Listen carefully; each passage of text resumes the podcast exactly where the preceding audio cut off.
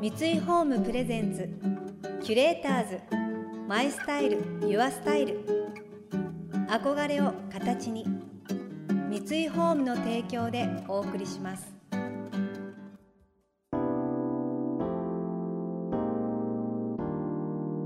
溢れる情報の中で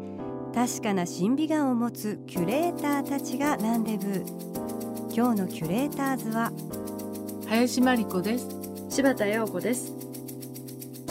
想像力を刺激する異なる二人のケミストリー。三井ホームプレゼンツキュレーターズマイスタイルユアスタイル。ナビゲーターは田中れなです。今日のキュレーターズは作家の林真理子さんとブランドプロデューサーの柴田陽子さん。コピーライターを経て作家活動を始めその後も直木賞など数々の賞に輝いてきた林さん。最新作は深刻な引きこもりの問題に挑んだ小説8050幅広い年齢層から支持を受ける人気女流作家として活躍され常に社会のフロントランナーとしてその発言には注目が集まる存在です。一方ブランドプロデューサーとして店舗プロデュースや商品開発など多岐にわたるコンサルティング業務を請け負っている柴田さん。2015年ミラノ国際博覧会における日本館レストランやパレスホテル東京ローソンうちカフェスイーツなどのブランディングに携わりました。今日はそんなお二人の仕事の流儀に迫っていきます。まずはブランドプロデューサーとして次々とヒットを生み出す柴田さんの仕事術に迫ります。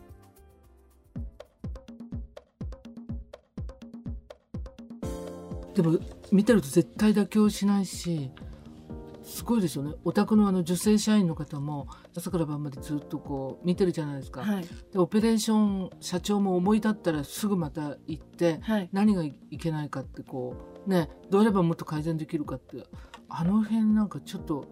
すごいですね。私ほらバブルの頃見てるとさ空間プロデューサーっていう人がいて、はいはい、なんかちょっとそこでコンセプトを言ってみんないいねみたいなことあるんだけどはっきり言ってなんかちょっとねコンセプトコンセプトコンセプトでやりっぱなしみたいな雰囲気もあってそれであのちょっとお金は稼いだけどそのまま消えちゃなんか風とともに消えちゃったみたいな感じなんですけどあれはちゃんと実績持っててあでもこの若さであれだけビッグな仕事してるとしてあの見てるとさ帽子かぶったおじさんとかさこう一癖ありそうなデザイナーとかいるわけじゃない。ああいう人たちをこうどうやってコーディネートまとめていくんですか皆さん？ああいう。やっぱりその綺麗なところでまとめるっていうかその建築の人に図面に赤入れて直すともうそれはプライドに傷つくから、はい、ここで目を閉じれば鳥の音が聞こえるような開口ですかとかっていう聞き方をするとあ鳥の音ねみたいな。これじゃ絶対鳥の音聞こえないしここであの2メートル詰めてくださいとかっていうともう喧嘩になるからやっぱり一番崇高な言葉でみんなをまとめるっていうか、まあ、素晴らしい。私あのパレスホテルね、はい、昔しててよくあのショーの選考会で使ったりして、うん、今見違えるようになったじゃないですか、はい、あそこ大好きで私お相撲とかお芝居見た後、はい、あそこのコーヒーハウス行って、サラダ食べてシャンパン飲んで、あそこすごくいいなと思うんですよあそこ。ちょうど軽いものを食べてシャンパン12杯飲みたいっていう時にぴったりのお店だなと思って、はい、上のお店も全部やってらっしゃるの？全部です。あそうですか。パレスホテルの時には私にホテルの実績がなく今の小林会長からも大丈夫かっていうふうに心配されたんですが3年ぐらいかけてあの皆さんと一緒に。であれ開業からもうすぐ10周年ですけれど、はい、私が社員にも言ってるのは一回仕事頼まれて絶対喜んじゃいけないって、はい、同じ人に仕事をやった後に、はい、もう一回頼まれた時に、はい、自分たちはいい仕事ができたんだなっていうふうに思ってもいいっていうふうに言ってるんですけどパレスさんはもう社員の皆さん総支配人含め皆さんあのどんな夫婦喧嘩しようが裸足で家飛び出してこようが温かいスープとお部屋は用意するからねっていうふうにあの言ってくださっていてそういうクライアントがいっぱいあちこちにできることが本当に嬉しいです。おあそこは今なんかパーティーだとかなんかみんなパレスホテル行くよね。はい今が外資よりパレスってうん本当にこう外資に負けない空間と社員の皆様小林会長が皆さんを社員にしているっていうところもあって、はい、あの閉館してる間も一人も解雇せずにこう全員を、はい、あの雇い続けてたとか石の床の目地を掃除する、はい、ずっと目地だけ掃除してる人も社員だとか、えー、そういう細やかな、やっぱりそのホテルをずっとピカピカでいさせようっていう人たちのこう日本人ならではの温かい気持ちがこう合致してお客様がリピートするというかあそこが好きって言ってくださることになってますよね。私この間泊まったけどすごく良かったテラスで朝ごはん食べたら最高でしたよ。本当もうあそこのテラス向いてるともう、はい、あの私の人生も捨てたもんじゃないなって思いますよね、はい、真っ白いリネンに、はい、美味しいパンとジュースと最高でした、最高ですよね、はい、最高でした。キュレーターズ。マイスタイル。ユアスタイル。今日のキュレーターズは作家の林真理子さんとブランドプロデューサーの柴田陽子さん。第一線で活躍を続け新しいチャレンジにも取り組むお二人。林真理子さんは著書「野心のすすめ」そして柴田陽子さんは「勝者の思考回路」の中で共にたゆまぬ努力の大切さを語っています。あの私本も読ませていただいて素晴らしいなと思ったのは私のね「野心のすすめ」って本が売れたのが8年ぐらい。見ました、はい、8年ぐらい前で、はい、結構売れたんですよあの本が。嘘っていうぐらい売れたの。売れたんですいやその野心持って努力するってことはいいですよって。今また時代が変わってきてまたこのコロナがあるとすごくこういぶされることを望んであなたあなたのままでいい。生きてるだけで素晴らしい、ね、ありのままでいいありのままでって歌も流行ってで私は母親があのあれのままでいいとか生きてるだけでいいって時にうちの母がそんなの嘘だって言ってこんなこと思ったらいけないって言われたんですよ。その時も 90,、はい、90代の終わりだったけどうちの母がね、はい、そしたら全く柴田さんが同じこと言ってて本の中であれのままでいいはずがないって言ってうんからしようみたいなダンベルも上げたりしててだってありのままでいいってすごく耳にいいけどそんなはずないもんね。そんなはずないですよ。人間だから自分のな成長の角度頑張れる成長の角度を測って、はい、その角度の少し先に目標を置いて、一個ずつできるようになって、はい、まあ、できるようになるというか人にできることが増えると本当に楽しいよっていうふうにみんなには本当にそうだよね、はい、やっぱりやりのままでいいと思ってる人は必ずこのままで私でいいのかって中年ぐらいになると自問自答を始めるんだけどあのそれが私残念だと思うんですよね。どうすればそのこうそういうメッセージを私が発するとでも柴田さんだからっていうふうに言われちゃうんですけどで私なんかネットの人からなんかすごい嫌われてるんだけどなぜかっていうとそういうすごいこう負けず嫌いだとかがむしゃらだとかそういうさ感じがすごくあるみたいでとにかく嫌いなおばさんらしいんだけどあのそれはいいんだけどそんなねネットで人の悪口書き込む時間あったらなんか なんかしたらいいと思うんですけどね私は。でもあれで自己自己達成してるのかもしれない。本当に人のことをどうこう言ってる暇全くないですよね。やっぱり頑張れば頑張るほど素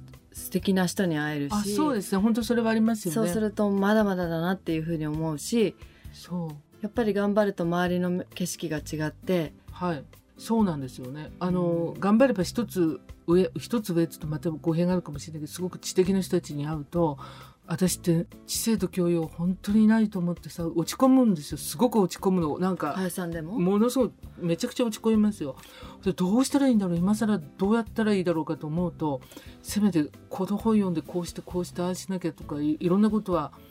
思いますよね付け焼き場でもいいからこれとこれこうしなきゃとか。でも林さんこう柔らかい小説から春子さんからなんであんなにいろんなバリエーションがびっくりします？改めて。あありがとうございます、あのー、人が好きでいらして。いやいやあのそうだね。書くのが好きなんだと思います。私がデビューした頃っていつもこう若い女性の何とかをユーモアに言ってて読んでない人ほどいろいろつけたがるからそれがすごく嫌でした。だから、例えば不機嫌な果実書くと不倫小説うまいとかって言われるし、はいはいものすごくあのそういうのを反発しちゃいますよね。私はこれだけじゃないっていう感じで。あのあなたが思ってるような私じゃありませんみたいな。とにかく次に何が自分ができるだろうってことをいつも考えてるかもしれない。キュレーターズ。マイスタイル。ユアスタイル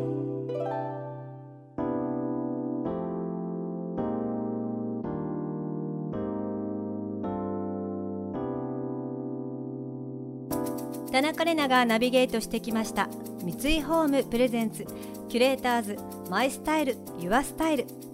今日のキュレーターズは作家の林真理子さんとブランドプロデューサーの柴田陽子さんとのお話をお届けしました。もう2人の会話を聞いて私はねなんかすっきりしました。ありのままでいいわけないっていう2人の視点。確かに私もありのままでいいじゃんありのままがいいよありのままのレナでって言われた時なんか心がいつもざわざわざわってしてたんですよ。なんか褒め言葉なのかもしれないんだけどなんか自分の中でモヤモヤがずっとあって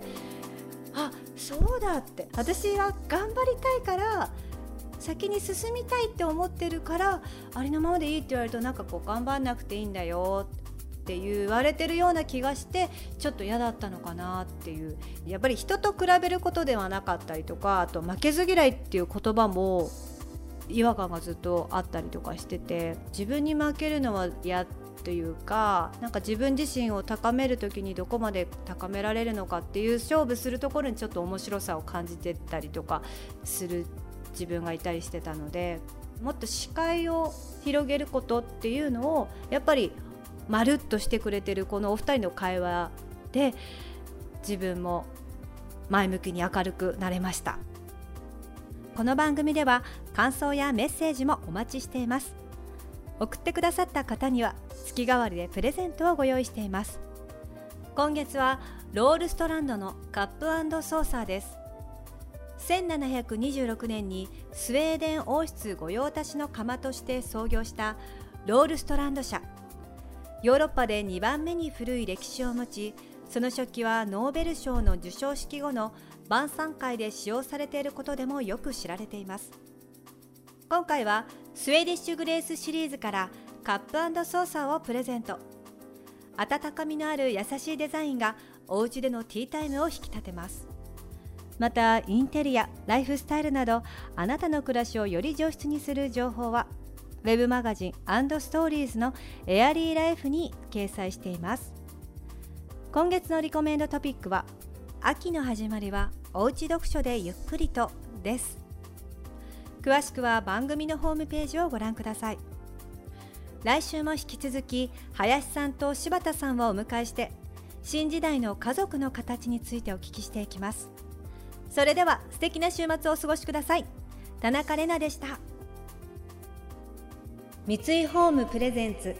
キュレーターズマイスタイルユアスタイル憧れを形に三井ホームの提供でお送りしました。